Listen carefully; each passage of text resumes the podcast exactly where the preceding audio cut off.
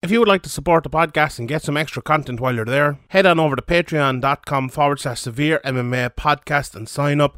From the rewatch to the Q&A, we will have loads of content every week. So sign up, patreon.com forward slash severe MMA podcast. Uh, spring cleaning. Have you started it yet? The carpets need cleaning, the drapes need dusting, and your lawn needs mowing. Spring has sprung, and the global leaders in below the waist grooming have the best tools for cleaning aisle 5 in your pants. Time to clear out your winter bush and join the 4 million men worldwide who trust Manscaped by going to manscaped.com for 20% off and free shipping with the code SEVERE M MA. Manscaped has the full package you need for spring cleaning this year. The Performance Package 4.0 is the only tool you need to keep your boys looking and smelling f- like fresh tulips that your partner would want.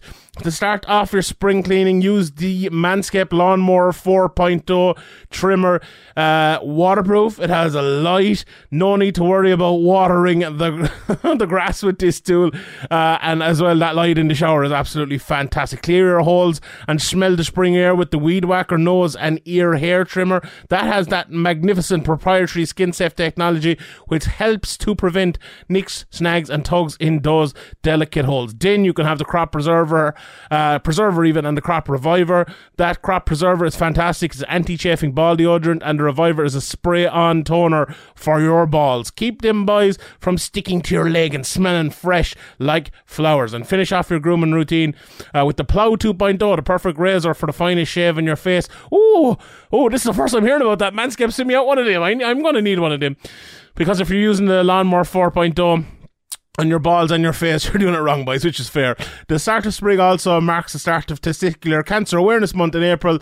Uh, Manscaped has partnered with the Testicular Cancer Society to bring awareness to testicular cancer, men's health, and early cancer detection. Manscaped is committed to raising awareness for uh, the most common form of cancer in men aged uh, 15 to 35 and giving support for fighters, survivors, and families impacted by testicular cancer, cancer as part of the We Save Balls initiative. So smell as fresh and clean as you can this spring and check yourself before you wreck yourself. Call to action for everyone now is 20% off and free shipping with that code severe at manscaped.com. That's 20% off with free shipping using the code severe at manscaped.com. It's time to throw out your old hygiene habits and upgrade your life with our friends over at Manscaped. And we are live. No countdown this week fuck the countdown. We said it's UFC 273, and we have a monster card to talk about tonight as I'm joined by my three brethrens, Harry Powell, Spencer Kyte, and Shawnee T. Pods. And we're going to go balls deep into this card. I cannot wait. There's, I mean, look, I'm going to let, let me set the scene. This is, I don't know whether it's because we haven't had a card for two weeks, but this is the type of card for me that has me lying awake at night before I go to sleep and I'm staring at the ceiling and have my hands rested on my chest and I'm like, oh my God, what's going to happen in this fight? And what happens if he does this? And I'm just trying to figure it out. And I was awake since I woke up at half six this morning and I couldn't wait to come on here and talk to you guys about this card. This, uh, this is the card we exactly need for, without having any UFC fights for two weeks. Two title fights: Alex Volkanovski versus Korean Zombie, Peter Yan versus Aljamain Sterling. Another monster fight with Gilbert Burns and Hamza Chimaev. Our own Ian Garry is fighting Darian Weeks, and plenty of others. And I can't wait to talk about it with you guys. Um, and we're going to go straight in at the main event. Um, and I'm going to talk about the Korean Zombie first, because for me, you know, I'm a huge fan of the Korean Zombie. I it's his fight with Leonard Garcia was when somebody asked me, "Oh, what's this MMA all about?" Or show me a good fight in mixed martial arts. I I whipped out my phone, couldn't wait to bring it out, and I used to throw on Korean Zombie versus Leonard Garcia, and I was like, "There you go, champ. Have a load of that." And then they're hooked on MMA, and he's he's actually progressed as kind of a reckless fighter into this. You know, I think the, the time he's had away um, for for kind of the services for Korea, he went over to the army there. He kind of came back as a little bit of a different fighter, not as reckless, a little bit more technical. Um, he he he got a championship uh, title uh, shot with his old style. Didn't work out for him with the shoulder injury with Aldo. He's getting a second crack here. I'm delighted he's getting a second crack here. But I think, unfortunately for a Korean zombie, he's getting a title shot against an absolute demon in Alexander Volkanovski. And I'll go to you first, John Sheen. I mean, we know the skills that a Korean zombie possesses. Um, we know what Alex Volkanovski brings to the table. Um, a very underrated fighter, I believe, Volkanovski is in, in many terms. And the question I have for you is if you're a fan here, how does Korean Zombie does it? We've seen Volkanovski in there with the absolute very best. We've seen him defeat Max Holloway twice. We've seen him go up against the best version of Brian Ortega in the last fight and, and, and take out numerous other people on the way to the, the title as well. So, I mean, if you're the coach of Korean Zombie, how do you approach this fight? How do you solve the puzzle of Alex Volkanovski? Do you know that's the question we ask going into lots of fights, and sometimes in fights it's it's not the way to do it, but in this one it absolutely is. Like how it, it is the question to ask here because we look sometimes fighters are overrated, right? And sometimes fighters are underrated, and they get to a level, and we see them come up against each other, and people are kind of saying like, "Oh, how does he fight to, uh, find a way to win?" When his opponent or the fighter himself, both of them can have ways to win. Absolutely. With this one, I think you, I, I think you hit the nail on the head there. Like how, how does the Korean Zombie win this fight? I don't know. Honestly, I honestly don't know. Like I've gone back and I've watched a bit of the Korean Zombies, a good bit of the Korean Zombies fight, obviously for this and the seventy-four other previews I've, I've seemingly done this week, as as we all tend to do these days. Um, and I find it very hard. And you know what? As you said that there, and you talked about his style changing a little bit, and you're absolutely right. I think maybe going back to that old style might be a way to get it done here because you know I, I spoke a little bit about Aljamain Sterling. Uh, and we, we we'll talk about that obviously later on. Maybe needing to go in and, and finish it early here.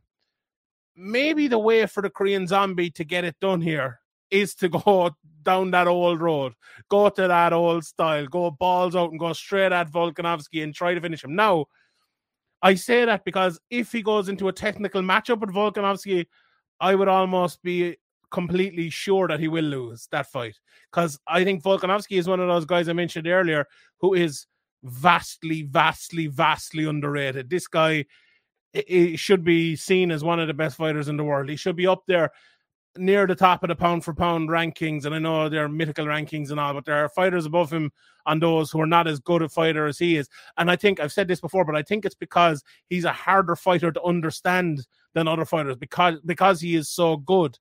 Uh, and it's sometimes harder to break him down and explain to people why he is so good. Apart from saying he's so technical, you know, he's it's very hard to hit. He hits you, and it it's also harder when he's just fought Max Holloway twice because Max Holloway is so good and you're saying, oh, well, he didn't finish him. It was a close fight. I have to have a close fight with Max Holloway. Do you know how good you have to be? Now, is the Korean Zombie good enough to have a close fight with Max Holloway? I'm not sure. Is he good enough to have a close fight with Alexander Volkanovski this Saturday night? I don't think so.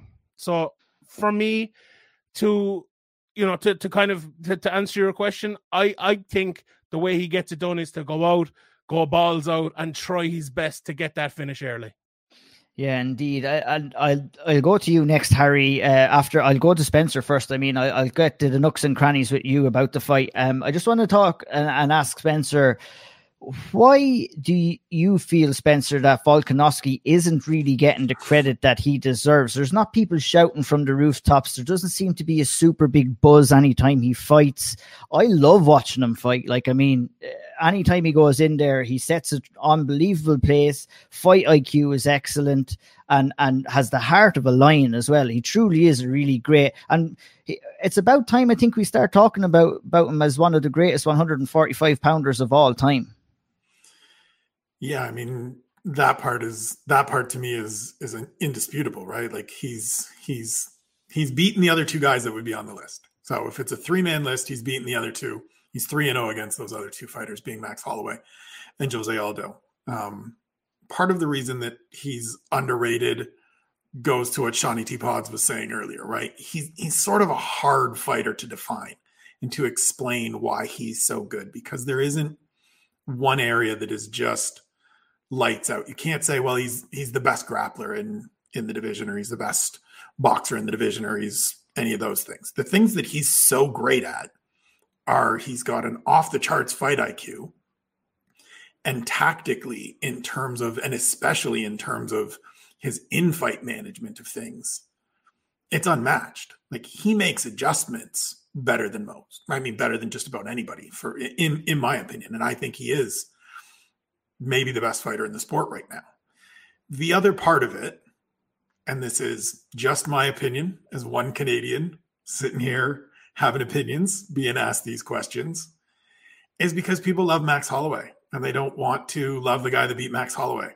And people love Brian Ortega and they don't want to love the guy that beat the bejesus out of Brian Ortega. I mean, you saw that in Houston, in Houston, right? Like Volkanovski's up 3-0 through three rounds, beating the absolute face off of Brian Ortega, and the crowd in Houston just starts chanting Ortega. Now, there's Latin influence in Houston. Ortega is from a Latin background, things like that, American American. Don't want to cheer for the the Australian guy against a bunch of American. But like this is one of those fights to me where if if we're going to see him be supported, this might be the opportunity. But that's not going to be the case because he's fight facing another super fan favorite. And he's I think he's just going to be that guy. And and he's talked about it and he's sort of accepted it that like I'm done trying to win everybody over and please everybody and do all the things that you know you're supposed to do in order to to become a fan favorite. He's got a great YouTube channel. He's a great presence on Instagram. I love his cooking stuff.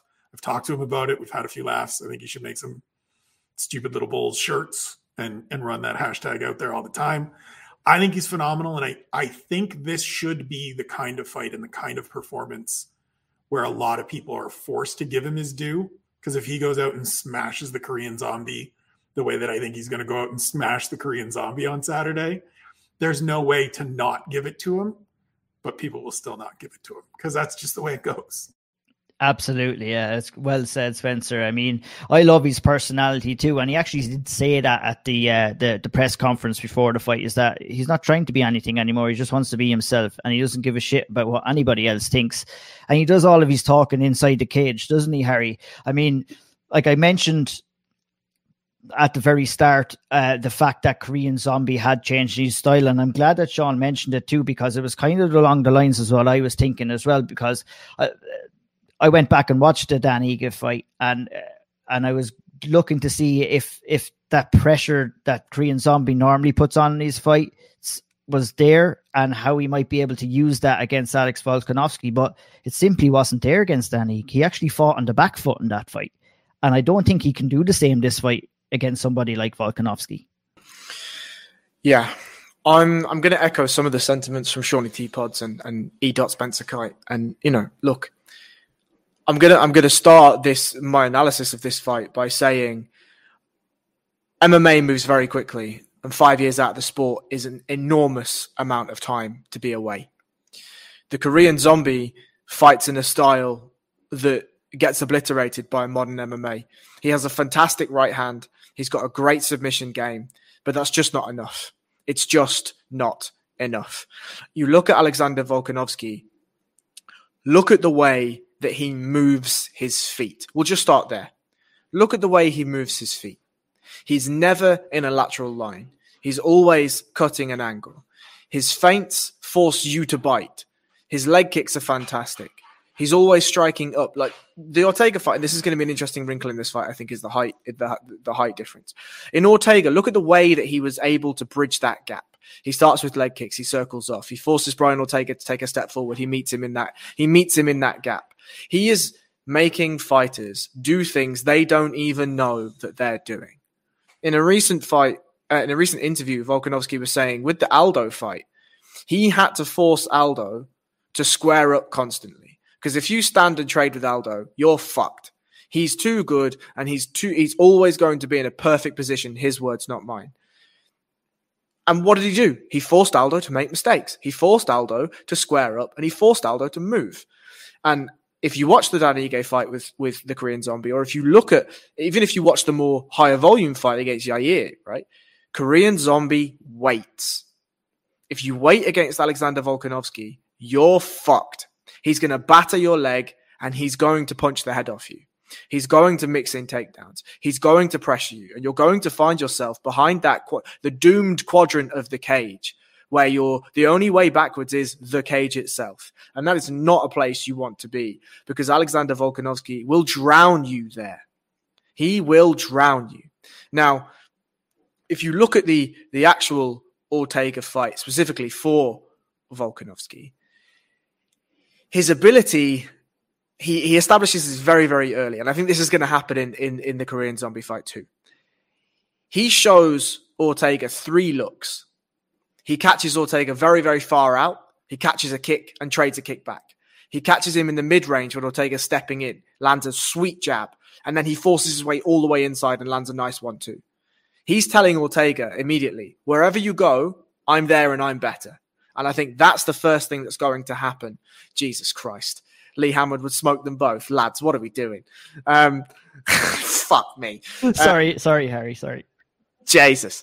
Uh, but yeah, you know, I think that's going to happen very early, and Alexander Volkanovski is going to demand respect in there. What you what you said, Harry, there for a second is what something that I noticed with Volkanovski as well is that his ability to dictate the pace from the outside when both fighters are in the middle of the cage is excellent, but he has that footwork that he wants to get him, if you want to call it the outer black ring on the cage. And once he gets his guys there, that's when he does most of his work. That's when he does most of his damage. Have you know? Have you noticed as well? Just to kind of echo both the points you're saying there. For and Harry mentioned it, and I think you maybe both mentioned it. The the the height difference here. He actually fights like a very tall fighter because he kind of if, if you think about it, right, the diagonal is longer than the fucking straight, and he fights from like a back foot to like a front hand in a very kind of stretched manner where he can kind of come up at that fighters like that. And my, you know, uh, that's obviously by design, but it's a thing that maybe it, I don't know why I keep saying this point about Volkanovski, but it's it's I think he's a harder fighter to just understand why he's good because of small things like that. And I agree. I see Thomas there saying he's going Volka's going to finish him. And I, I was, I, I, said it in one of my previews, and I said it. I, I, picked Volkanovski to get the finish, and he said it as well in one of the embeds that he wants to get the finish, and it's a thing in his mind. And uh, do you know what? Having listened to Harry talk there and Spencer and, and yourself, Ian, as well, I think he could do it. I really think he could do it. It's kind of set up for him to do it. I think this is kind of is an exciting guy who will go and and like we can hindsight is a great thing, but we're thinking that Korean Zombie is going to stand and bang with him. So it's set up for Volkanovski. Another thing that amazed me about Volkanovski was his gas tank. The man just does not get tired, and especially with the pace that he sets as well. He definitely has a third lung or something hidden hidden in there somewhere. But I mean, I think we're all in uh, singing off the same hymn, hymn sheet here. We're all thinking that Volkanovski is going to go out there and get the finish and further cement himself. Um, as the featherweight great. Um, which brings us down to Spencer's favorite division, the bantamweight division. And man, when we're talking about great fighters, let's let's let's start talking about Peter Yan again. Um, and also look at I, I want to talk about Yan a little bit first. Uh, I think he's absolutely excellent. I think he's defensively he's excellent. Uh, on the attack, he's excellent. You're not safe when you're standing in front of Peter Yan. You're not safe at distance. You're not safe in the pocket. You're not safe in the clinch. You're not safe when he's underneath you. You're unsafe when he's on top. He's just dangerous everywhere. If he's not punching you in the face, he's kicking you in the leg. If you think you're going to get in and clinch him to kind of teeter some of that damage, he's going to trip you up. He's going to sweep you. Uh, he might throw the odd old illegal knee and headbutt as well, you know. And and to be honest, it, we're when you're talking about Peter Yan, I think he's had two moments of madness in his career so far, and, and that was the knee against Sterling in his last fight, and and the last fight against Sterling, and he, when he turned the the the headbutt against Magomed as well. The, the headbutt pretty much cost him the fight in that fight in the last round. He threw the headbutt, got docked the point, and it probably cost him his first defeat. So I mean, without those two moments of madness, Peter Yan hasn't really been been touched, and he's a phenomenal, phenomenal fighter. Going on to Aljamain Sterling, I think some of his critics were a little too harsh in the first fight. I thought he didn't do he didn't do terrible, but he didn't do great at the same time either. He did all way better than people give him credit for. He's going way, way better. Yeah, no, he's going to be way better. And I mean, the the antics after the fight, and we could talk about it for five or ten minutes. There are antics there that didn't play any favor to him uh, in his likability charts. And I think, I mean, this is going to be a close fight, and this is going to be a really, really good competitive fight. And I'll go to you first, Spencer. And I just want you your assessment on the kind of game plan that Aljamain Sterling brought into that first fight, which was, I believe, he wanted to fight at a pace so that he could not allow Peter Yan to set and land these heavy shots. And unfortunately for Aljamain Sterling, he was not able to last that pace because he looked tired. And I think, is, should he do the same thing coming into this fight, or do you think he should fight more in spurts? So he went into that first fight, and I, I talked to Aljo before this fight. Um, he went into that first one had a not great weight cut and then a terrible day sort of getting himself ready for the fight. Didn't eat a lot the morning of the fight, felt off all day. And thought, I can go out here and sprint out to a three round lead. Just go all gas, no brakes, put it on him while this guy that is is historically kind of slow to get started and takes his time making his reads and things like that. Sprint out for for three rounds, get up on the cards, and then try to hold on. And those are his words. Just try to survive the last 10 minutes and win a decision that way. And he couldn't do it. And he said in hindsight, like it's a bad, it's a bad decision. It was a bad approach. Seeing as as well as I did and as fast as I was able to go early, I should have adjusted because I had more in me than I than I thought I did. I think it's a I think there's elements of it that are the right game plan. I think Aljo's best performances, I mean, especially the Cory Sandhagen fight, are when he comes out and can can surprise you and can catch you early when you're dry and he can grapple and he can become a backpack and he can just start attacking. And especially against a guy like Peter Yan that, that wants to take his time and set up and figure you out. The problem to me this time around is that Peter Yan's already been in there with Aljamain Sterling for nearly 20 minutes. So there's not as much got to make my reads, got to get a sense of his range, got to feel him out, got to see what he's doing. He knows. Also, Peter Yan's pretty pissed off. he he really is not happy about that. Like Aljo has said, I think I think he respects me. I think he respects my talent. I respect him. Look, he's a great fighter. Not to take anything away from him. I just think I'm the better man. Flat out ask Peter Yan. Gonna respect this dude when it's done. Do you have respect for him as a fighter? I know there's some tension. No, don't respect him as a fighter. Don't respect him as a man. Want to beat the shit out of him and then just move on. I'm never to think about him again. I'm to send him back to the prelims. This is the last you're ever to hear of Aljamain Sterling. And that version of Peter Yan, combined with all the things you said correctly at the intro to this, makes me very worried for Aljamain Sterling if he can't go out there and start at the absolute best version of what he tried to do last time. I think he needs to come out and he does need to be not all gas, but mostly gas out of the out of the chute. Get out there and try to get on Peter Yan and try to finish him early. Try to build a lead and then see if you can not necessarily hold on, but if you can get up 2-0 then you only got to win one out of three, and your your chances are better.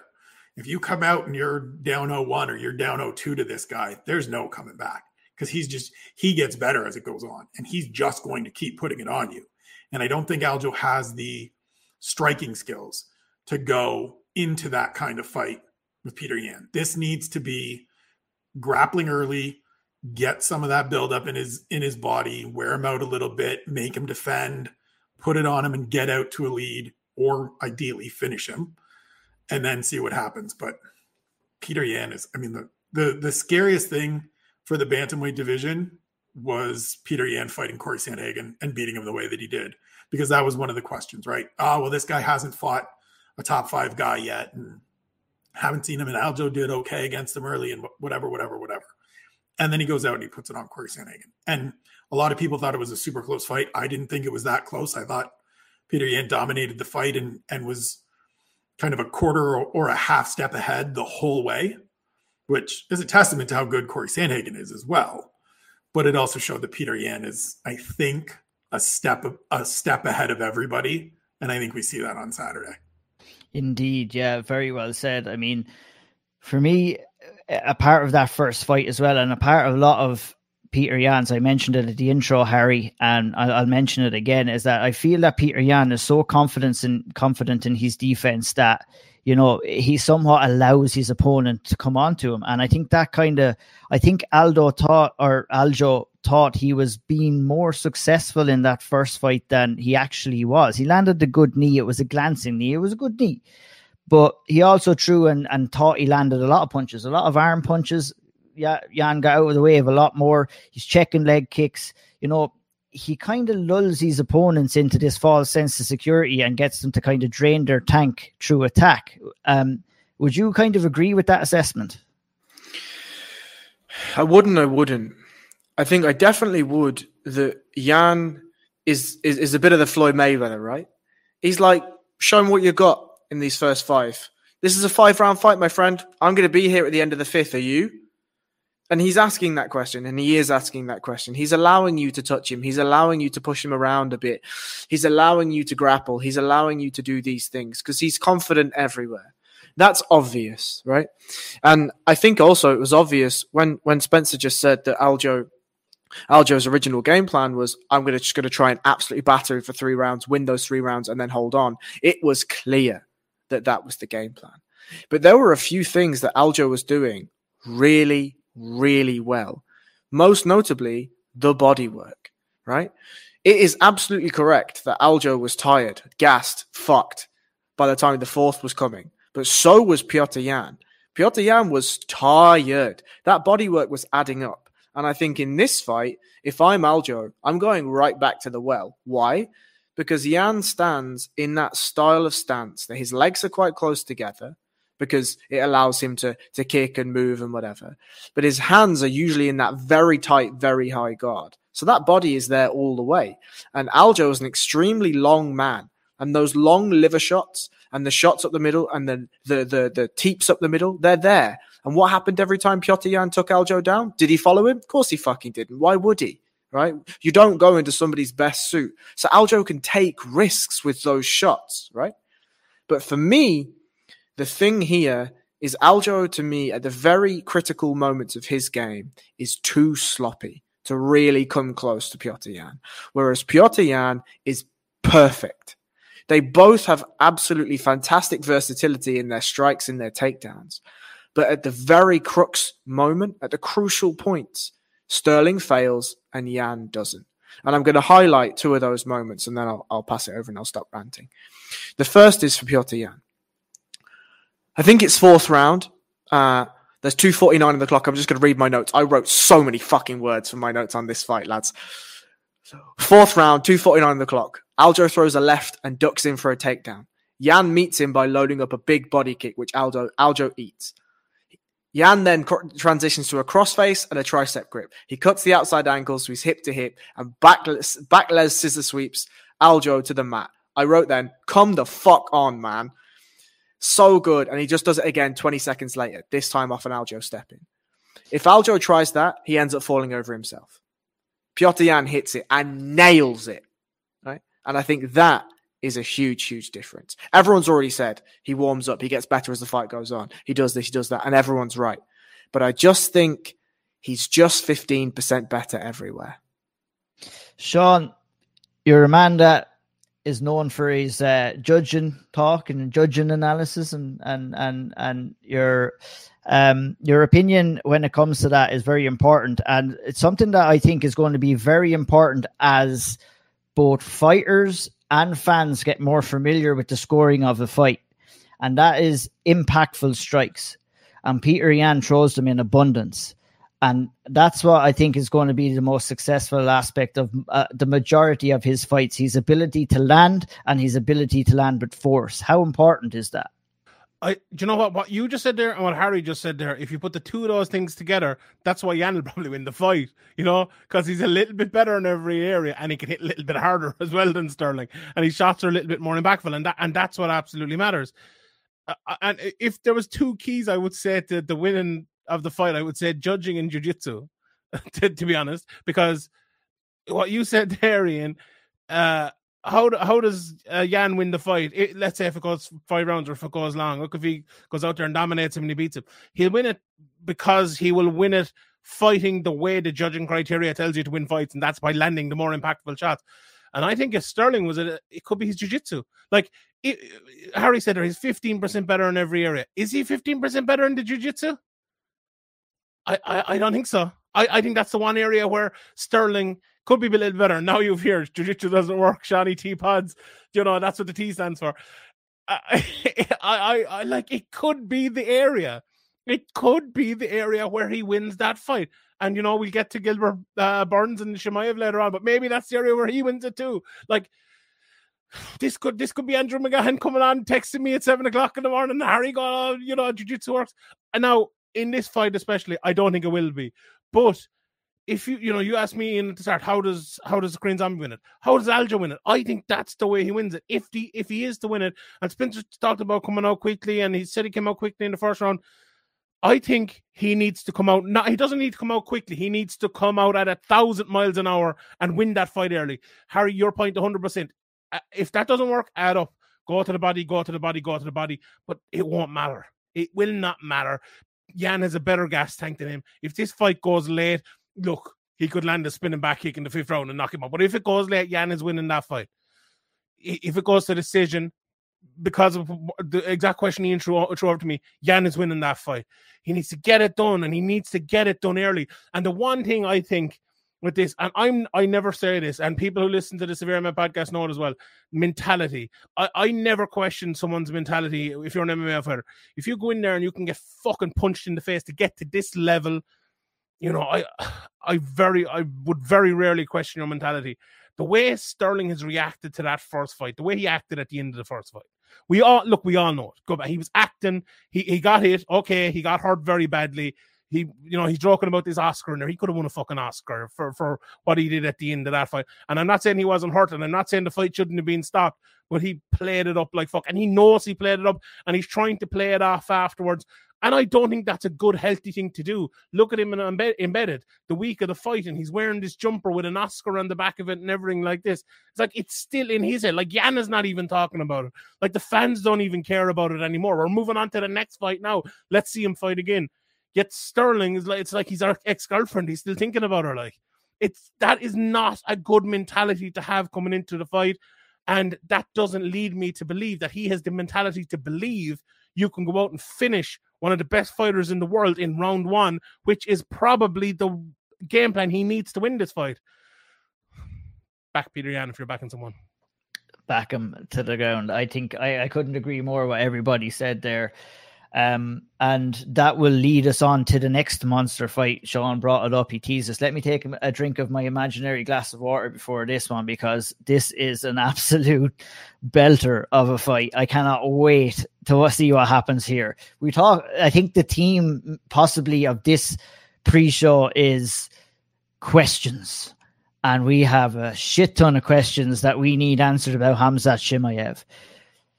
I'm going to bring the first one to you, Spencer and I'm going to put it to you this: Have um, and and you can correct me. I cannot think in recent times of a fighter that has this much much potential and who has been taken such a leap in competition from one fight to the next. I think it's it's extraordinary, and I think that uh, I I just can't wait to see how he how he handles it, how he deals with.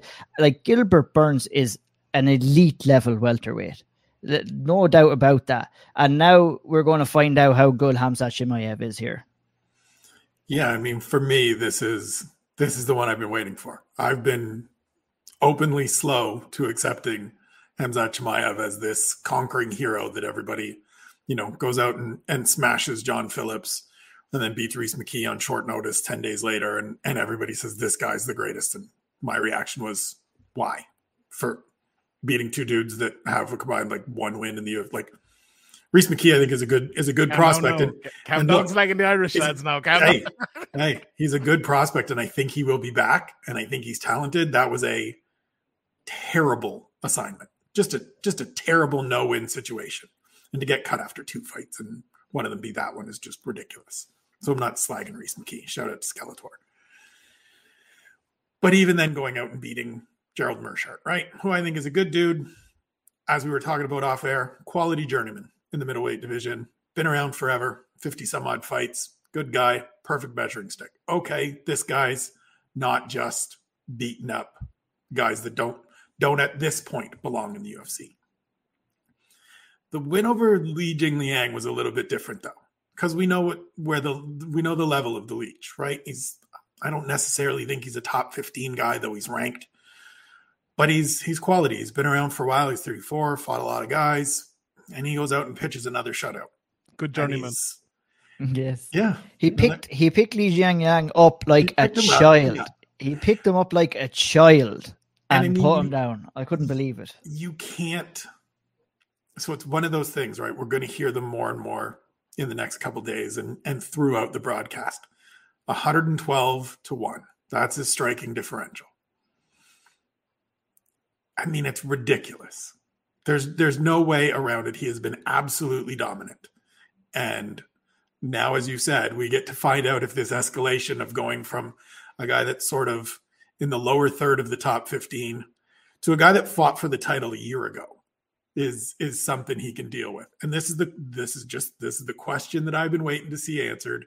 This is the one I've been waiting to find out. I will jump on my Substack on Saturday night and say I've been wrong this whole time. He is the greatest prospect ever. He is he is the conquering marauder of this division and oh dear god look out if he goes out and does the same to Gilbert Burns. I don't think he'll do the same to Gilbert Burns. I think he can win the fight. I think there's more than probably a 50% chance that he wins the fight. But more than anything, I just want to sit down and see it. And I want to see it against a guy of this level because we know, as you said, that Gilbert Burns is outstanding and it takes a lot to beat Gilbert Burns. And if Chimaev can go out and beat Gilbert Burns and beat him handily, I, I think he probably jumps over Leon Edwards and gets the next title shot. Oh, controversial, but I can definitely Which is see that terrible happen. and shouldn't happen, but it will. Absolutely, I agree. I mean, after uh, Chimaev's last fight um, against Lee, I think I, I did tweet out that I wanted the Gilbert Burns fight next. I don't want to be waiting around, and I don't want to see him beat a top fi- another top fifteen guy, or not. I don't want to see him beat a top ten guy. I think he's he's created this hype through his performances, through his personality, and why beat around the bush? Why wait around? Let's get him in there. Let's fucking find out. And now we are going to find out in two days' time, and I can't wait for it to happen. I, I, I'm unlike yourself, Spencer. I'm a very excitable guy, as you can see, and I can't wait to see how these two match up. Harry, I'm going to go to you. Breakdown because I think I don't I'm I don't know. Maybe I'm going to be wrong on saying this. I really truly think that this fight is probably going to be one in the grappling department. Not I'm interested to see if Chimaev has enough confidence to stand and bang with someone like like Gilbert Burns who can bang, who has wicked left hook, uh, wicked power. We have to remember Gilbert Burns is a guy who hurt Kamaru Usman and who's probably came closest to beating Kamaru Usman ever of any fighter. And that says enough in the skills of Gilbert Burns. How do you see him matching up with Chimaev? Break down this fight for me, please. Okay. So I'm somebody like Spencer who's notoriously harsh on prospects, and you might hear that later when we talk about Ian Garry. Um, however, ah, look, allow me. But look, there is so, there is something special about Hamzat Chimaev. There is something special. And the reason I say that is because you don't go in and you don't have, you know, Sean talked about mentality earlier, right? And equally, I don't like looking at that. It's a very, very difficult variable to gauge and it's, it's tough, right? But you look at him and he's too calm and he's too calculated and he's too at ease with what's happening, right? You even look at a McGregor and whatever. There's the confidence. There's everything. There's it's him. It's him at 11. It's him at 12. It's him at 15 but he still knows he's going into a fight, right? He still knows that there's a chance that he could get clipped. To Hamzat, that just doesn't even exist. Even the guy that he lost to in Brave or, or had a close fight with in Brave, right? He doesn't care. He's like, oh yeah, your man was all right. He was all right. He was good. He had a good gas tank. He was all right. th- for me, for me, I think Hamzat can win this anywhere. If I'm really honest, I think Darren Till, for whatever he is in MMA, is a fantastic striker in pure striking, right? And some of the reports that have come out and some of the things that he said about Hamzat striking, to me, gives a lot of credibility to that striking. I think the fight IQ of Hamzat, from what we've seen already, John Phillips, you do what you want. It is what it is. The Rhys McKee fight, he was like, oh, this guy's a good striker. I'll just take him down. Grand. The Gerald Meerschaert fight, he's like, oh, he's a good grappler. I'll just one bang him. All right, cool. Zhilin Zhang, he's a black belt in jiu-jitsu, but he's got hands. I'll take him down and smash him. All right, cool. I hear you. Gilbert Burns, whilst he has big power on the feet, and whilst yes, he did hurt Kamaru Usman, we also have to remember Kamaru Usman. We, we were still talking about Kamaru Usman being, being a developing fighter before the Gilbert Burns fight, right? And he was adding tools to his to his thing, and he was he was with Trevor Wittman, and he was doing all these amazing things. And look, don't get me wrong, he's fantastic. But the overarching theme here, I think, one is size. Hamzat looks just fine at middleweight. He's coming down to 70. Gilbert Burns was a 55er for a long time. Just come up, and he's added loads of things. That's fine. I hear you. In terms of the grappling department, I'm going to add two more points. The first one, I think, is one is a world class jiu jitsu athlete transitioning to MMA. The other is a world class MMA grappler. And I think that's a big tangible. That's a big thing to talk about right? jiu-jitsu, sport jiu-jitsu doesn't work in MMA. Don't tell Sean I said that. But it doesn't, right? It really it really really doesn't. And the other thing I'm going to say is you look at Gilbert Burns' training camp and everyone's lauding over this amazing strength and conditioning program that he's putting through and whatever to get him ready for Hamza. Cool. But you're getting you're trying to build a gas tank when Hamzat has had the gas tank for his entire life. It's in the fiber of his being to be able to put a pace like that. So I think I'm leaning quite heavily towards Hamzat in this fight, if I'm truly honest. I think he has massive power, he has size, and it, at that level of MMA, size and strength plays a big factor. I think he's going to be happy to grapple with with Gilbert Burns. Gilbert Burns off his back is not the same as Gilbert Burns on top. You don't see Gilbert Burns triangling fellas and armbarring fellas from the bottom. You don't.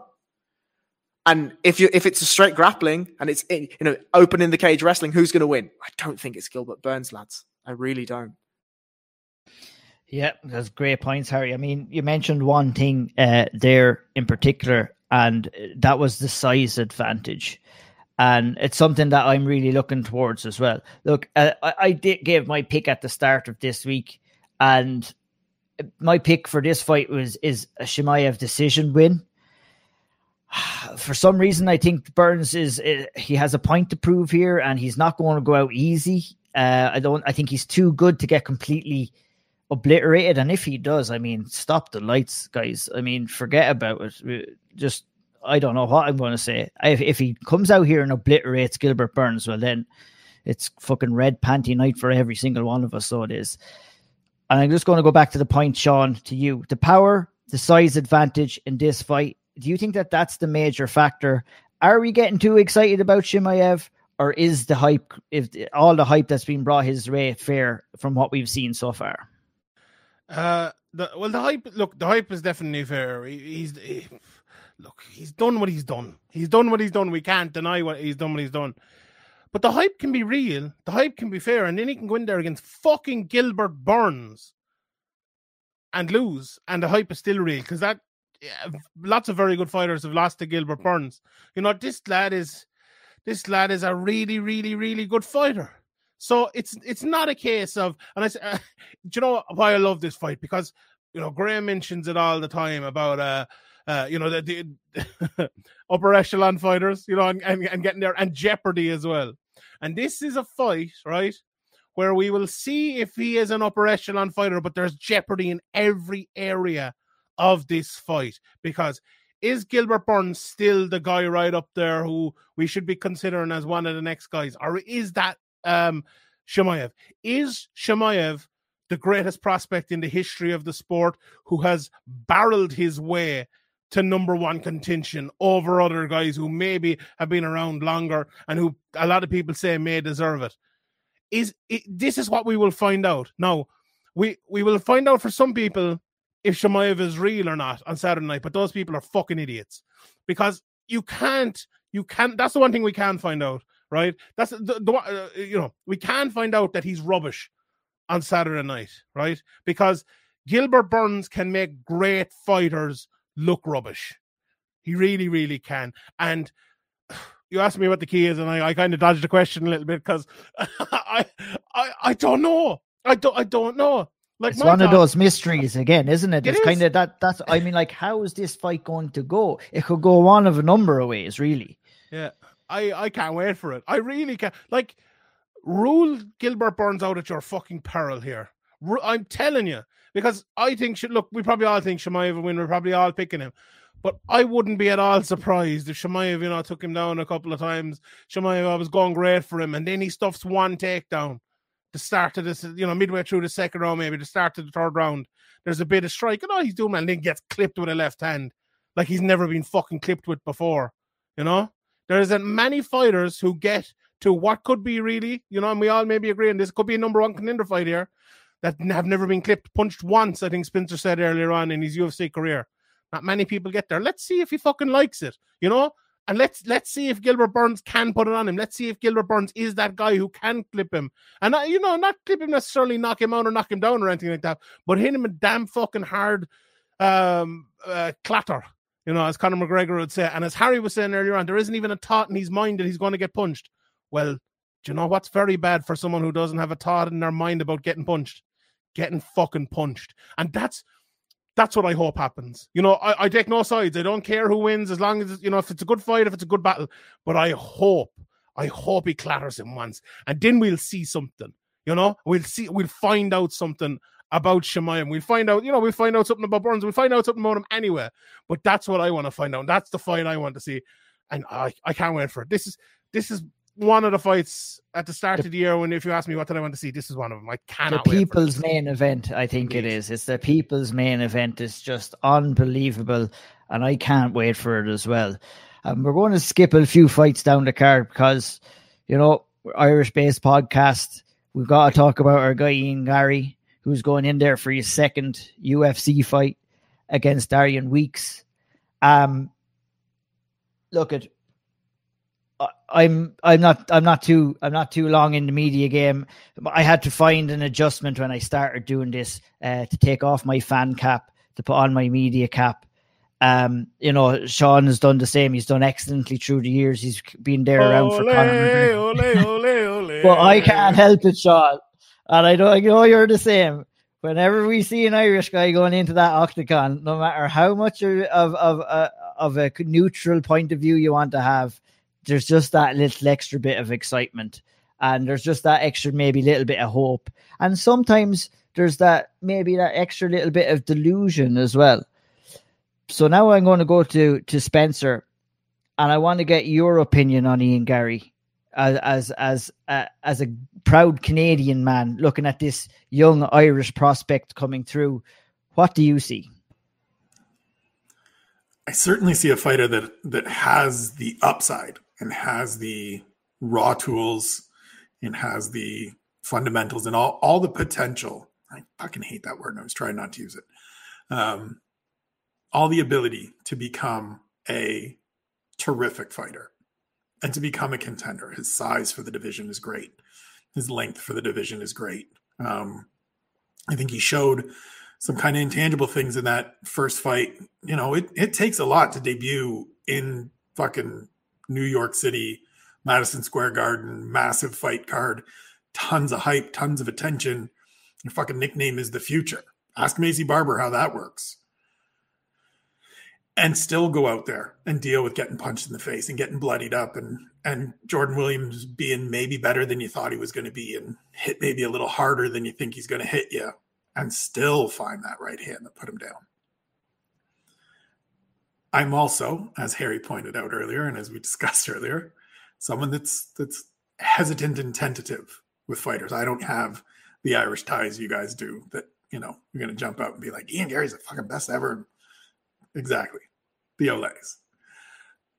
I, I don't have that tie. We don't have any Canadian prospects right now that I can get all crazy about, and I never do anyways because there hasn't been a really great Canadian prospect since Rory MacDonald.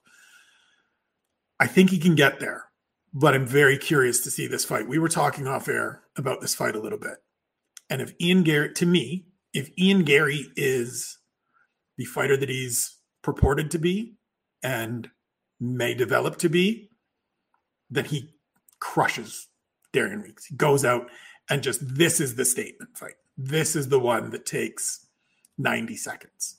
And he just goes out and House of Fire puts it on him. We're done here. But if he doesn't do that, and this turns into two rounds, three rounds, it's not necessarily a bad thing because I think Ian Garry is always going to benefit from further experience. But it prompts me to do the like, all right, let's rein this in a little bit. Not that he can't get there, but it just he he doesn't get the Hamzat treatment, right? He doesn't get the accelerated push. The other good thing that I've always appreciated about Ian Garry is that he's the first one to say, I've got time. I'm not in a hurry. Give me the give me the slow road. If he's as good as he thinks he is, we think he is, he has the potential to be, there's going to come a point where he's not going to get that slow road anymore. You can't just continue to take the slow road.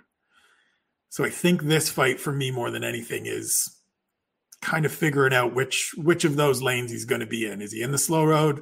Is he in the medium medium lane or is he over in the fast lane where Jesus this kid is is the next big thing and let's just let's just strap a rocket on his back and see what we got. Indeed, Harry, you uh, kind of teased us with an opinion earlier on. do you want it? Do you want it, Sean? No, no, I'm just giving the thumbs down to Harry's opinion. Oh, sorry, sorry, sorry. Because we know what's coming. We know it's not going, not always going to be sunshine and flowers. Rick, what do you think of, of Ian Garry? What's your overall assessment? You kind of teased us earlier on, uh, thinking that you know he has some some work to do before he gets to the top. Yeah, and I suspect that Ian would probably agree with a lot of what I'm about to say, and I think actually I echo what what Spencer said. Ian has a lot of the raw tools. His physical frame, I'm you know I'm repeating what Spencer said. His physical frame is fantastic. He has a, a some really lovely slick hands, some great kicks. The way he he covers distance is really really nice. I thought the the the defensive grappling on, on display against Jack Grant was really brilliant, actually. Everyone was saying, oh, look, Jack Grant's the grappler. He's this great jiu jitsu guy. He's going to expose Ian Garry. And Ian was like, that's really cool. Watch this. And that was very impressive to me. Now, I don't think it was Jack Grant's best fight, and I don't think it was Jack Grant's best performance specifically on the ground. But Ian still went in there with the injury. We forget that with a crazy injury to be going into a, a, a title fight in and performed the way he performed incredible, amazing stuff. The Jordan Williams match showed me potentially that, as Spencer said, he didn't take Jordan Williams quite as serious, or maybe he overinflated his own opinion of himself. And in that fight, what did we see? We saw him get caught. We saw him in a little bit of a sticky spot. And you're right, he came through it and he came through it really, really well, very impressively. But the gimme fight on your debut in Madison Square Garden, a striker. And you have to come over the versatility, ha- the adversity, sorry, you have to come over. You look a bit gun shy. You look as if in the first 15, 25, 30 seconds, he was like, oh shit, lads, this wasn't what I thought it was going to be. Does he battle back? Yeah, he does. Now, Darian Weeks is a fighter, as we've already said, and I'm gonna I'm gonna hammer this home, is sloppy on the feet and I mean sloppy. Garry should, and I, I think will, find shots and find shots early. And if there's one thing we know about Ian Garry, he hits like a Mack fucking truck, right? Darian Weeks, he's got some takedowns, I guess. You know, he, he was able to get Barberena down for a period of time, and Barberena did well to get back up, use Kimura grips, use this, use that. But there was no chain wrestling, really and Darian Week sort of bundled himself into these things and found himself in double legs and whatever. Ian Garry's way better than that. He's way better than that. I think actually the most impressive thing in the last little while that I've seen from Ian Garry is the defensive grappling. He's a hard motherfucker to take down. And when you do take him down, it's hard to keep him there. I think overall, he's built a personality that's larger than the skills that he currently has. And that's fine. He's got mad hype. Ah, Shawnee, come on. Can he can he build those skills? Of course he can. He's he's made an incredibly smart decision by going over to Sanford. He's in a room full of incredibly skilled fighters that are going to be giving him the right looks, the right reactions, and building him in the right way. But do I think he's a Hamzat level a prospect right now? No, I don't. What he is is a 24 year old man, very, very young in his career.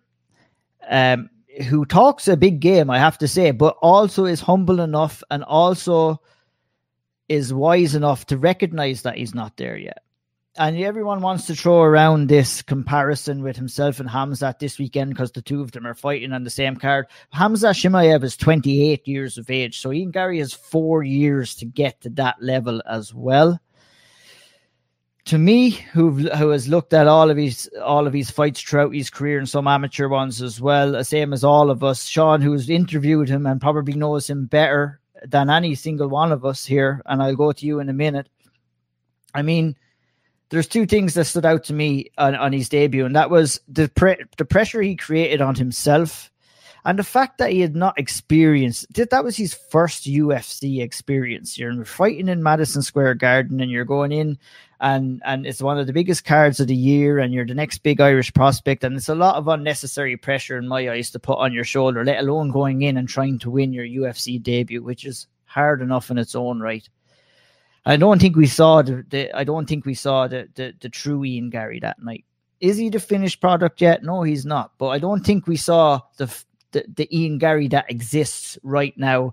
And I think we'll see the Ian Garry that exists on Saturday night when he goes in there against Darian Weeks. And I really, this, I feel that this fight is more important to him and to the progress of his career and for his confidence and to see how he's setting in Sanford MMA and, and to see the work he's been doing with those elite level fighters. This is the fight where you go in and you prove yourself. And I'm not even going to ask you a question, Sean. I just want your opinion. Just give me your opinion, man.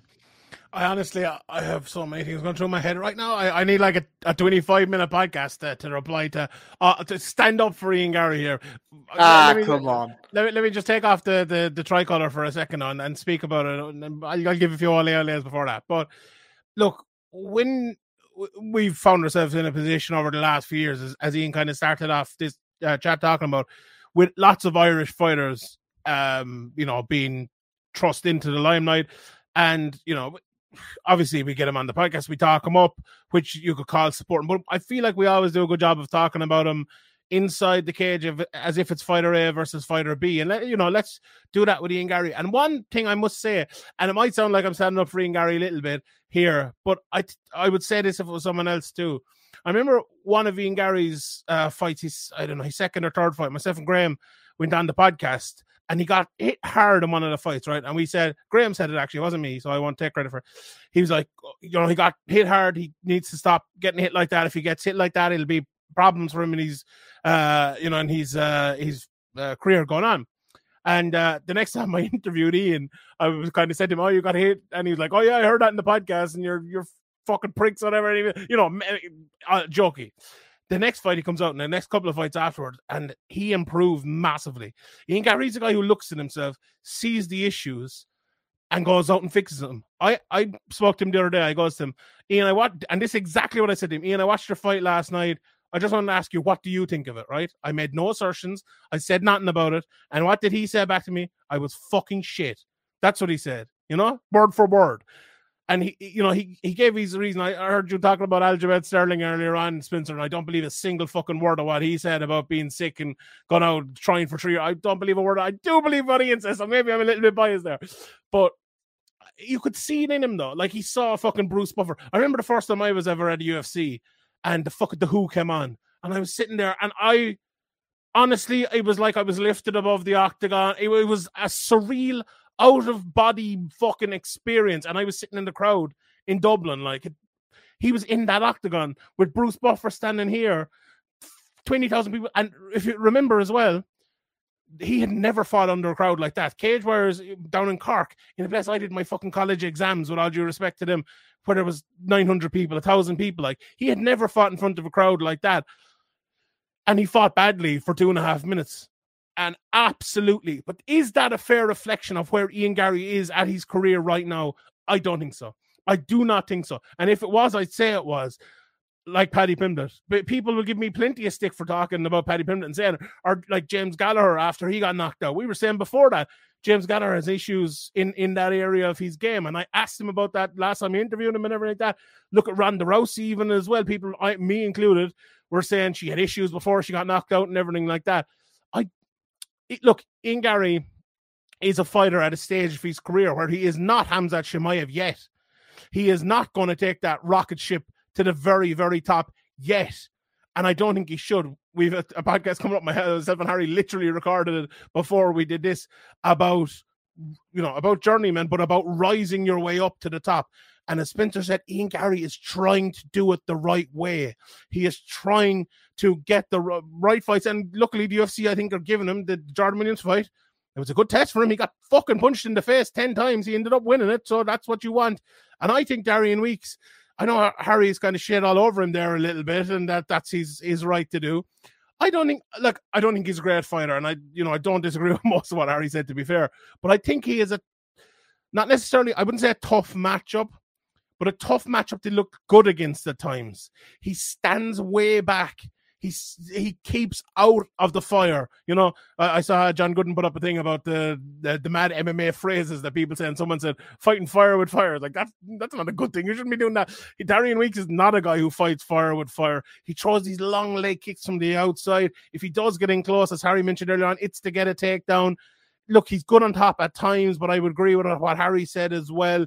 You know, he's no Khabib Nurmagomedov uh, when he gets there, but I think this fight will be longer. I think it'll be a little bit of a longer test. I don't think this is a fight, as Spencer said, like I, I saw funnily enough, I saw Ian Garry talking about Conor McGregor versus Marcus Brimage earlier on. I don't think it's going to be that. I don't think it's going to be Ian Garry going in there, jabbing him up, this guy running into uppercuts and getting, you know, falling back like fucking uh, Austin Theory taking the the the, uh, the Stone Cold Stunner at WrestleMania. I don't think it's going to be that, but I do think it will be more experience. And you know what Ian Garry needs right now? He could do it three rounds. He could do it. Do you know what he could do it 2.5 rounds maybe to, to, to go through this fight? Win those first two rounds, like maybe get the finish in the third round. Also, that might be my bet of the week on Sherdog. Brought to you with Bet US. But anyway, um, that's yeah, that's what I think of that. Have I any other points to make? I probably do. I probably have loads more of them. Ian, what you think? I think that they're valid, valid points and very well said. And I thought I think that we we covered Ian Garry from all angles, and you know we do want to be fair in our assessments too. You know what I mean? Like, and uh, that would be my assessment of Ian Garry. I think he's like Sean might know this uh, statement. He's like Aaron Rodere, and he's not there yet, but he's getting there. so, and I'm just gonna so, jump in, right? I'm just gonna fucking defend myself, Shawnee T podcast. Go fuck like, yourself. Jack Shore can go fuck himself. oh man, I like Owen Elliott though. He's a nice guy. He's like I just, you know, I'll reiterate. Like, I actually think Sean and I are saying similar things in that I, I think Ian Garry absolutely has all the skills in the world to get there. I really, really do. Experience is what Sean was saying, and I agree completely with experience. I think the first matchup and the second matchup now are fantastic. I agree. I don't want him to go in there and do what Spencer said and blow him out in 90 seconds because the UFC will strap a rocket to his back and send him to the moon. I would like to see him go two and a half. Let's see him accumulate some time. Let's see him put a beating on Darian Weeks, and then let's see him finish him if he wants it. Maybe we'll see him sub somebody. Maybe we'll see him actually try his wrestling that he's been doing in Sanford. I think experience, as you said, is absolutely right. My fear is that we're in an era of MMA that the UFC care more about clicks and personalities than they do about skills. That's my fear. Love you, Ian Garry.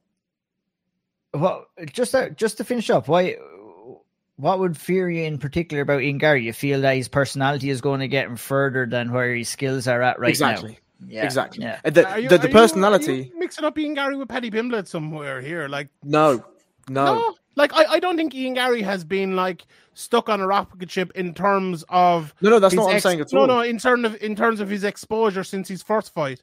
Like Ian Garry didn't interview with me. Who else has interviewed him since that first uh, since the week after his first fight? Like, have you seen him anywhere? Like, but no, but he, USD. yeah, I, but he I hasn't mean, been he's, anywhere. he's the last fight of the prelims on a on a big pay per view card. Like No, but- this, this is the showcase. And if he Yeah. goes out and blows this kid out of the water, and they But can say, "Well, he's 24 and he's his nickname many- is the few. Like we're going to get a Ian Garry package on Saturday promoting this guy of no, but my, my Right, point like, here is Raimondi wrote the the neck the Conor McGregor related tangential piece this week, right on ESPN. Mm-hmm. Lovely piece. Told his mom, you know, being the next Conor McGregor isn't a plan, and he said, "Well, fuck you, mom. Look, I got this win. You can say something now." And I think if he goes out and blows this kid out of the water, he is going to be one of the three big stories on Sunday morning and Monday and Tuesday, and that's the worry. he was a big story last time too, though. He was. Um, where has he been since? He's been in the fucking gym training. Like I, Oh, I I, I, think I, I, I, have to hold on. Let me let me make the point yeah. quickly, just very very quickly. I don't mean to interrupt you, but I I think look, Ian Garry from the second he made his pro debut, there was people trying to tell him that you know he's going too fast, he's going too quickly, he's getting too hyped, and I actually think he was smart enough to kind of listen to that. And since he's gone to Sanford, him every time he's talked about it, you know, I, I saw a few people saying, "Oh, Ian Garry's going to be boring." He's talking about, "I want to be the best in the world," and talking about his training partners because it feels like that's all he cares about, and that's all he's doing at the moment is training and trying to get the, the very best. And I have to make the point again about him not putting himself in that area where everyone could see him at all times, like Paddy Pimblett has. He's been improving those skills. Where's Paddy Pimblett been? You know that that is the. I think that's the difference. And Ian Garry, I think at this stage of his career has a fantastic ability. Harry, you said it. He's good wrestling. He's good jiu-jitsu. He's good stand-up. He has to improve in all those areas, defensively, striking. If you take away that first few minutes against uh, in, in his last fight, it, it's an area he has, to improve on anyway, but it's an area everyone has to improve on to get to the very top. I don't think it's as a, like a deathly deficiency as it is for someone like Paddy Pimblett, but I do think that he himself has realized that he, the fighting needs to come first before the hype and won't let that hype take him away until the fighting is there. hundred percent, and that's why he's training at Sanford MMA, one of the best gyms in the world right now, because he recognized, you know, you have to you put yourself into that company. I feel to develop those skills. Sorry for interrupting you, Spencer. No, I'm I sorry, was just going to. I was. no apologies needed. This is what we're here for: to argue and fight and bicker, and we know it's all love at the end of end of it, anyways. I was just going to say that I. So it's not that I think Ian Garry is going to look to be hyped and to be pushed and to rush. I think he is making all of the right decisions. I think the fact that he is in a room where Michael Chandler is going to beat the shit out of him and big brother him all the time in every way possible and also put him under his wing and say these are the steps you need to take is 100% the right idea. I'll draw I'll I'll compare it to bantamweights, right? Sean O'Malley and, and Cory Sandhagen didn't debut too far apart. Sean O'Malley comes out, big performance on the contender series, big hype behind him and gets a win, and all of a sudden it's Sean O'Malley. Nobody said shit about Cory Sandhagen beating the hell out of Austin Arnett, finishing him with lovely body work. They should have. Cory Sandhagen retreats into the gym, works with a great team, continues to build. It's just slow, steady progress. I want that for Ian Garry. I want him to get exactly what he wants. And I love the fact that it is what he wants.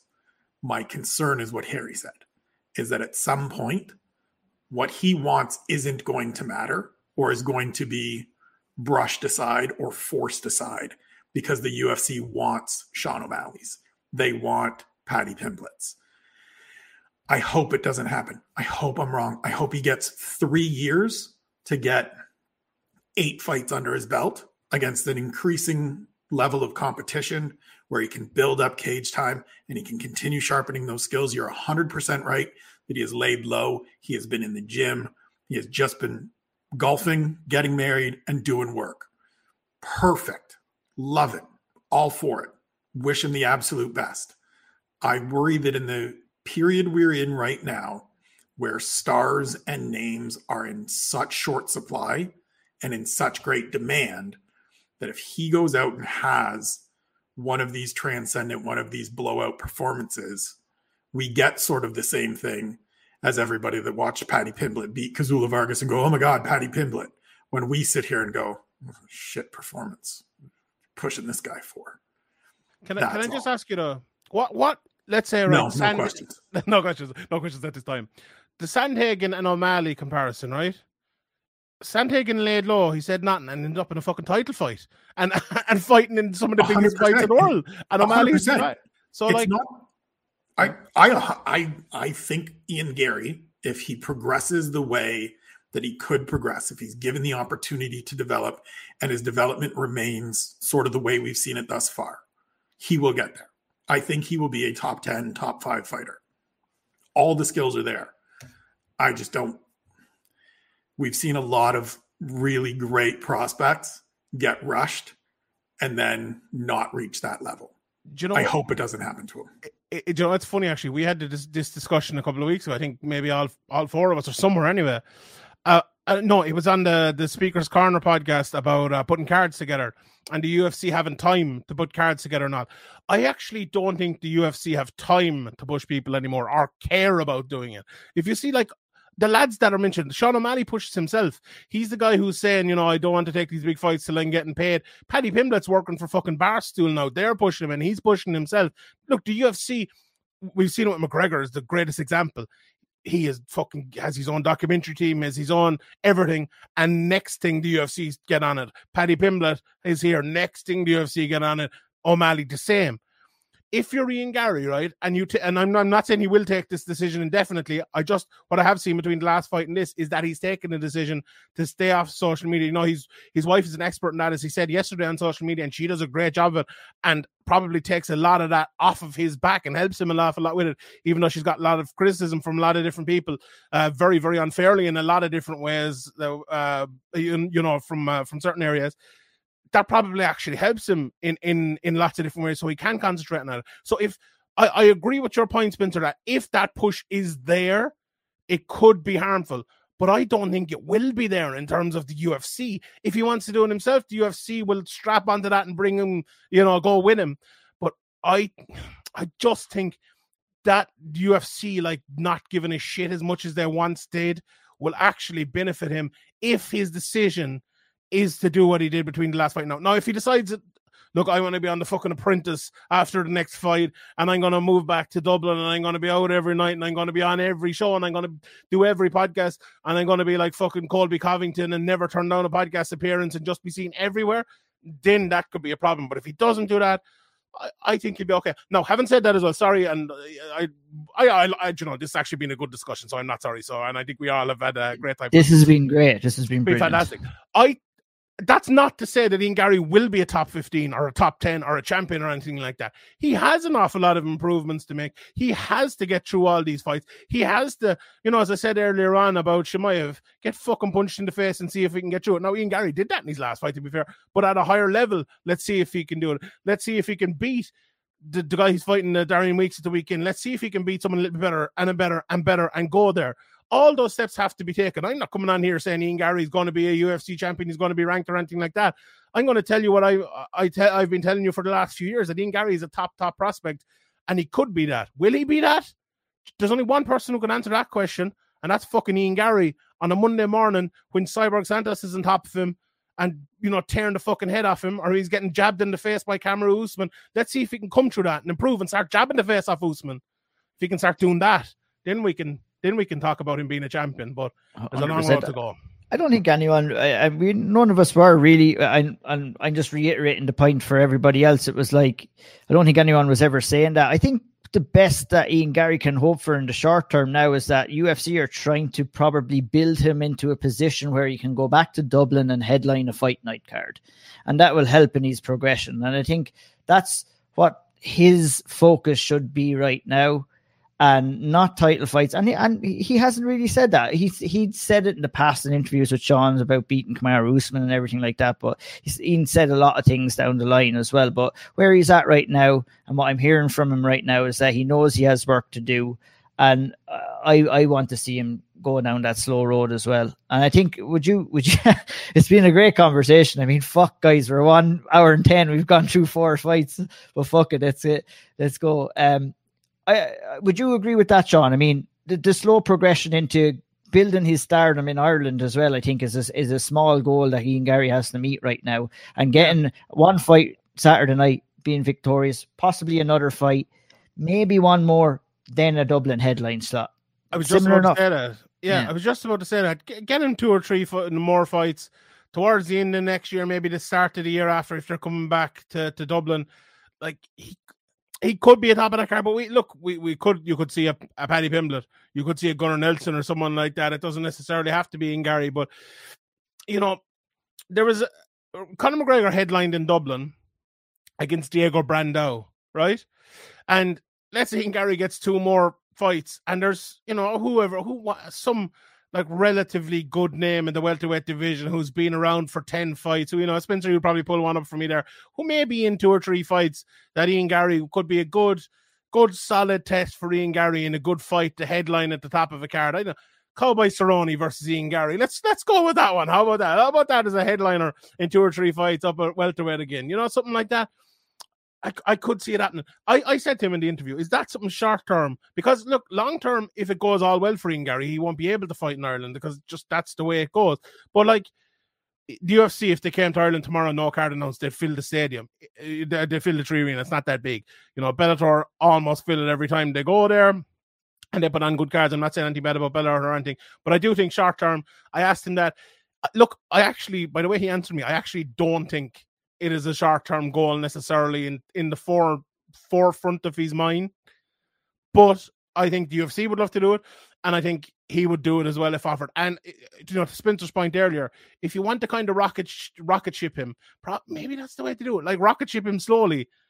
that makes no sense, but get him to a fight where in a year's time you can rocket ship him. That's the way to do it. That's intelligent matchmaking. That's intelligent building of a fighter. So UFC probably won't fucking do it. And you will not hear better analysis of an Ian Garry fight other than what you've just listened to over the last couple of minutes there. That's a fucking fact.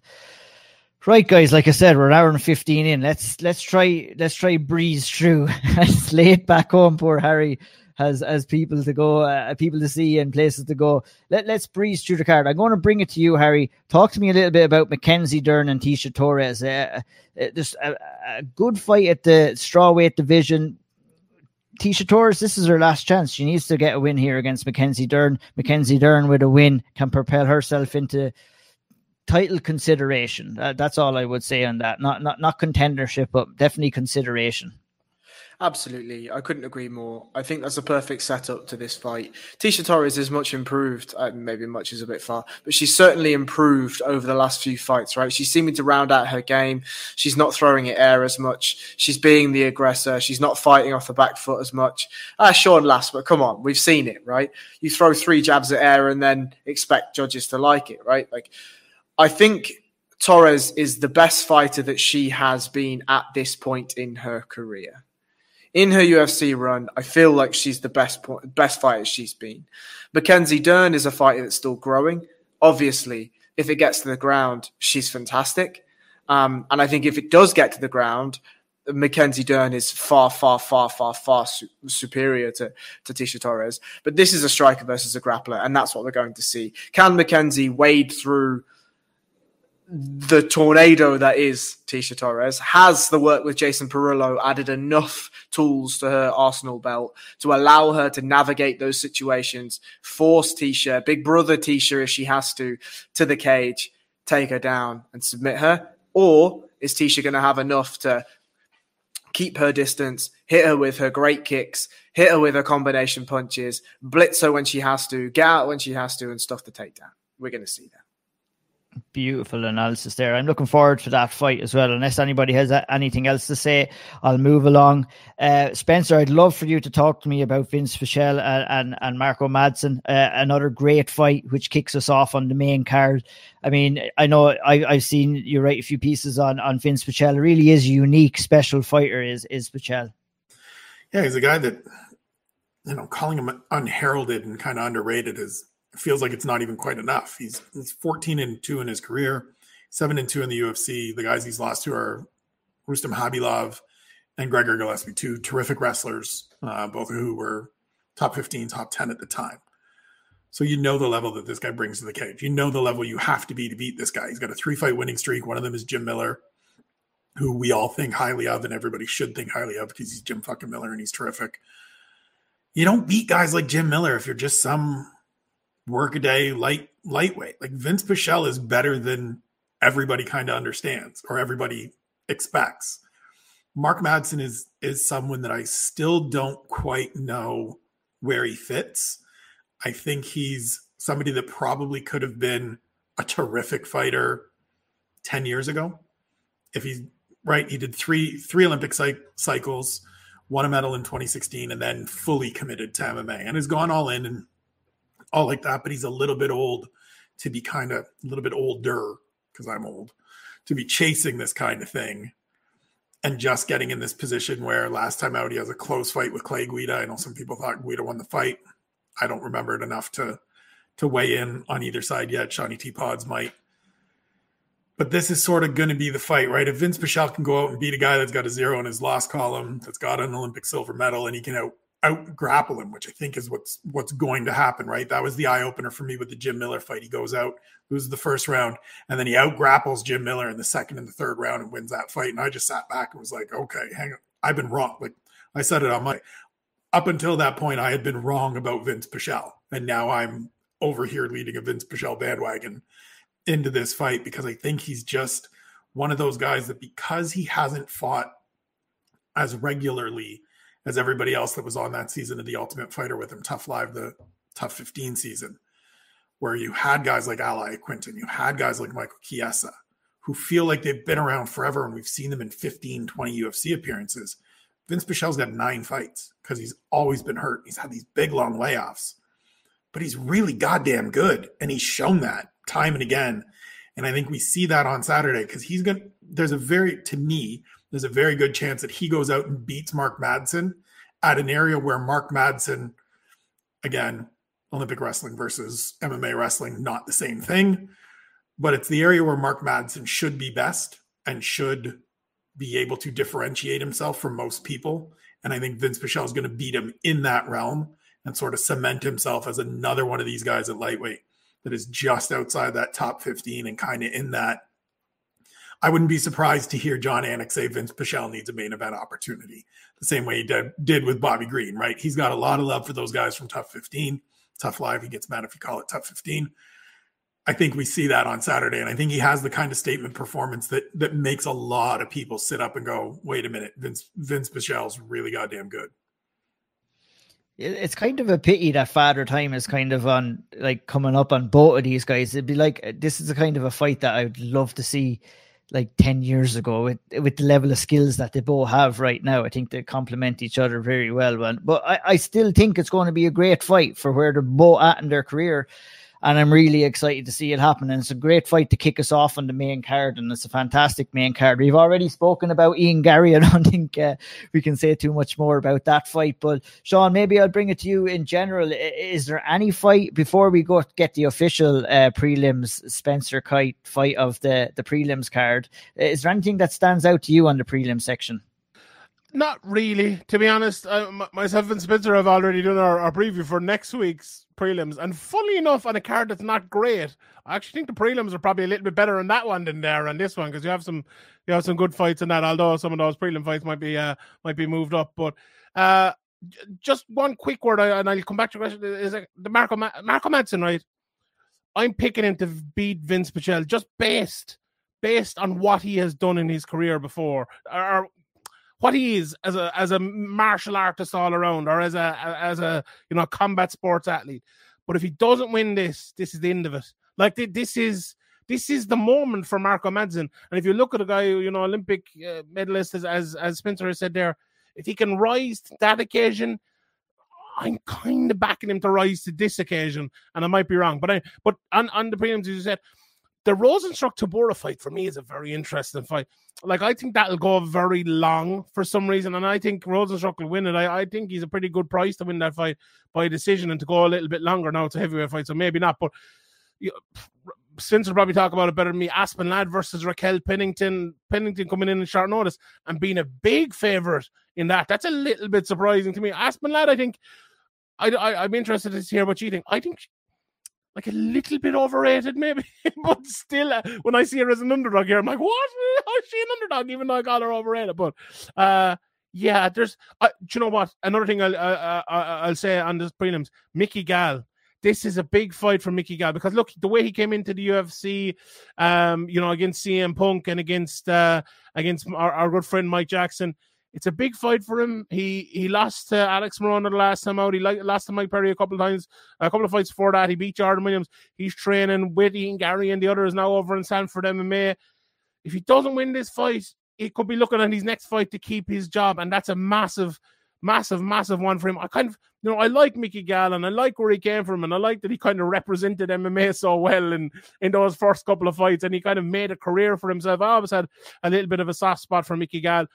And um, you know, like Mark Casey a couple of weeks ago, I kind of hope, I hope he does well, and I hope he goes on to be a very good fighter. And it's a big fight for him as well. So that that'd be one to stand out, and I'll be watching on on Saturday night. Uh, just uh, before I bring Harry in, uh, just for his pick, uh, Spencer about Mickey Gall's opponent, uh, Mike Malott. What do you know about him? What can you tell us about him? So I think you're coming to me because he's a Canadian guy and have to know about the Canadian guys. Um, he is a Canadian guy. His brother plays hockey in Winnipeg, which is close to where you are. Um, he's he, so he's been at Team Alpha Male and he's been a striking coach at Team Alpha Male. When they were going through sort of that period where they were cycling through coaches for a while after Bang Ludwig left and Martin Kampmann came in and they were trying to figure out who it was going to be, he came in as sort of the striking coach and put his own career on hold. He fought good competition the whole way up in his career in terms of Canadian guys and, and names, you know, one of the guys on there, I believe, is Hakeem Dawodu and, and stuff like that. Had a very good win when he decided to kind of restart his career over a guy named Solomon Renfro, who's out in CFFC. Very good fighter. Then he goes on to the contender series and absolutely blows somebody out, hits that team alpha male gu- guillotine choke, and gets his contract. I think he's a, I think he has the potential to be a sort of solid middle of the pack decent welterweight, which is why I'm super interested in this fight because goddamn Mickey Gall needs to beat a guy like this. These are the guys that Mickey Gall historically beats. He's lost to the better competition that he's fought. He's alternated wins and losses since the Sage Northcutt fight, which feels like forever ago now. It's crazy that Mickey Gall is 30 years old. I like that he's at Sanford. I hope that he actually settles there because I think one of the things that has been problematic for Mickey Gall and is problematic for young developing fighters is that they keep bouncing around from gym to gym to gym and don't actually take time to build rapport with coaches and really skill build and really skill develop in terms of functional applicable skills. And i think he's kind of bounced around and just been been a guy that's kind of been into the scene a little bit wants to be seen training with different people. Joe schilling matt brown whoever it's been. But I think the skills are there. I think the the potential is there. The potential skills are there, but application is another thing. But I think Mike Malott's a, a tough fight. It's it's a good fight for both guys. It's a great measuring stick for both guys to kick off the prelims. I think Mickey Gall absolutely needs it far more than Mike Malott at this point. But it's also one of those fights that like I can see Mickey Gall losing this fight and losing this fight badly. And us being like, man, what like how what a what a downfall it's been for this guy even though it hasn't been great right? It's just it it felt like it had such potential. I was at the fight with mike with mike jackson. I remember that plain as day and thinking this is this kid this kid did it right in that in that first setup right? Those first three fights he did it right. And the whole time i've i'm still very much a guy that won't quit mickey gall until i absolutely have to. This could be the fight where i have to abandon ship well, let's hope. You know, I like Mickey Gall, and I, I like to see him do well. It's been a fun run for him so far in the UFC. So uh, let's hope it can continue on Saturday night. Harry, I'll bring it to you, my friend. Um, tell us what you're most looking forward to on the prelim section. My my friend. I have a I have a soft spot for Aspen Ladd. I, I, really like the way she fights, and I agree with Shorty. Actually, I do think she is a little bit overrated, and I think at 135 she's going to be quite undersized too. Uh, from a range perspective, I think predominantly it's going to be a big problem. But if she's able to employ the fighting style that she that she's good at, that gritty, hard nose, forehead first, in your chest, grindy sort of fight, she'll do well against Pennington, right? And, and I think this is an interesting matchup. I think it's going to be a grinder. She actually tweeted saying that this is a fight that could absolutely get grimy were her words and i like that word that's a great that's a fantastic word um, i think uh, i touch on everything again if alexei Oleinik doesn't uh, ezekiel jared van der we riot and that's all i have to say what about the the greatest Brazilian jiu-jitsu artist to ever compete of all time after beating Rodolfo Vieira, Anthony Fluffy Hernandez? Any thoughts on him, Harry? Ah, look, I mean, he beat Rodolfo Vieira's soul. You know, like he'd gassed himself so hard, and look, that DAS wasn't even locked in, and your man's tapping. So uh, it is what it is. I think. I think the thing that was impressive the most is you're like, you're like me standing up for Ian Garry there, talking about jiu-jitsu. Yeah, for sure. Fuck jiu-jitsu, it doesn't even work. Um, but but uh, oh, that's how tired I am. Jesus. Uh, yeah, look, I don't know a lot about Josh Fremd. Um, but I mean, here we are, Anthony Hernandez. If I'd love him to, I'd love him to catch a choke. Yeah. I'd love him to catch a choke. Uh, but I mean, you know, does it happen? I don't know. I can don't can know. we can we nickname Josh? Oh, friend. yeah, perfect. Shout out to Blake Harrison. Perfect. Spencer, round us off. Overall, your pick for the prelims fight of the night, please, sir. So I'm going to do the thing where I shout out a couple because I want to give a shout out to Piera Rodriguez and, and Kay Hansen because I still think Kay Hansen is somebody that now that she's got personal stuff and, and health stuff sorted and she's back down at strawweight, which is her correct weight class, she's 22. She's still got a future. Piera Rodriguez is one of those grimy in your face, going to get after it kind of fighters. I think it's going to be a, a fun little scrap early in the night. I agree with Harry that if Alexei Oleinik doesn't get an Ezekiel choke, we riot um, going for win number 60. It's been three straight fights that he hasn't gotten it. I want to see him get it because I love the old dog that just does weird shit that nobody else is ever going to do. Like, we're never going to see people pulling guard to hunt Ezekiel chokes ever again, especially not at heavyweight. That's the part that makes it crazy. We may see some like Brazilian Jiu Jitsu world champions come in at any number of divisions, but in terms of 44 year old heavyweights, that Hunt chokes from bottom. It's just not happening. So shout out to him. The pick for me is the Aspen Ladd fight. Um, I think she is somebody that is now probably maybe even actually like correctly rated.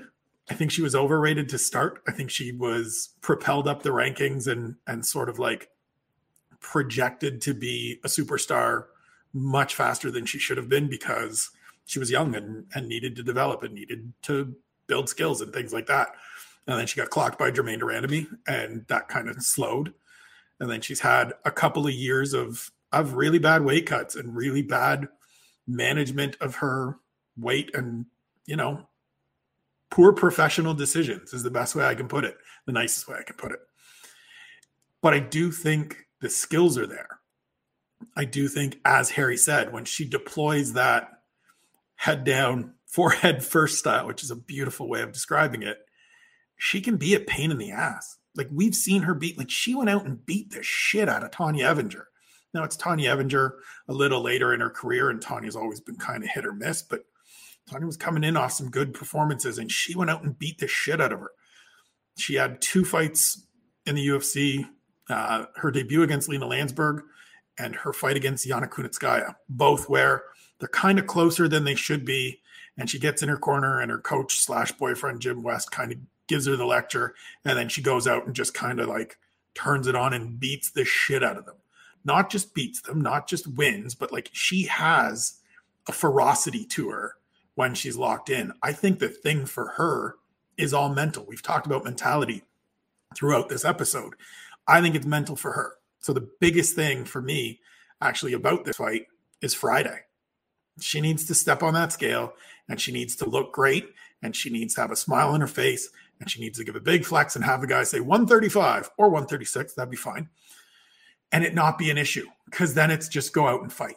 Then it's just go get after it because Ra- raquel pennington is going to meet her in the middle and is the kind of person that if she doesn't if aspen ladd doesn't fight her fight she's going to get picked apart because she can't beat raquel pennington at range. She just can't. She's not a good enough boxer. Raquel pennington been in there with a bunch of people stick the jab in her face. She's looked really good her last three fights. solid enough in the clinch that she could work her way out and, and not spend too much time there. But if Aspen Ladd's healthy, and if she's figured out all this nonsense that has been plaguing her the last couple of years, and she just goes out and fights the way she fights, I think we get a reminder that holy shit, we thought this girl was going to be a champion or at least a contender at some point, not too far away. And maybe she's getting back there because she's still only 27. Beautiful, absolutely beautiful. I love it. I and you know, I I hope that happens for her too. I mean, she's had a tough time with weight cutting. Ha, took a lot of shit. People talking a lot of shit as well. It's tough when you don't make weight, but now's her chance. Hopefully, we'll get to see her in there fighting healthy on Saturday night. And before we go, uh, one last question for Sean Sheen that's up on, on screen right now. Do you think that Dern can get a? Armbar? Do you think arm? Armbar? Uh, uh, armbar. Do you know who can get an armbar? All Real Nutrition. Get them. All I was Real too. Nutrition. I was too excited at the start of the podcast, and I forgot to do. I forgot to do the intro, and now I got excited again and dropped the bar. But head on over there to our our good friends at All Real Nutrition. Um, eatallreal.com. Enter the code word severe MMA and get yourself some all real nutrition bars. Some of the nicest protein bars on the market, no doubt. Thanks you to you guys for joining me tonight. I absolutely love, love, love doing this. You have no idea. And it's an absolute pleasure every time. Thank you to everybody for listening. I hope you enjoy the fight Saturday night. Head on over to allreal.com, code word severe MMA. Enjoy the show on Saturday night. Enjoy the fights. And and uh yup, yup, yup, me and Garry. Ole, Go on. F- f- ole, ole, ole, ole, ole.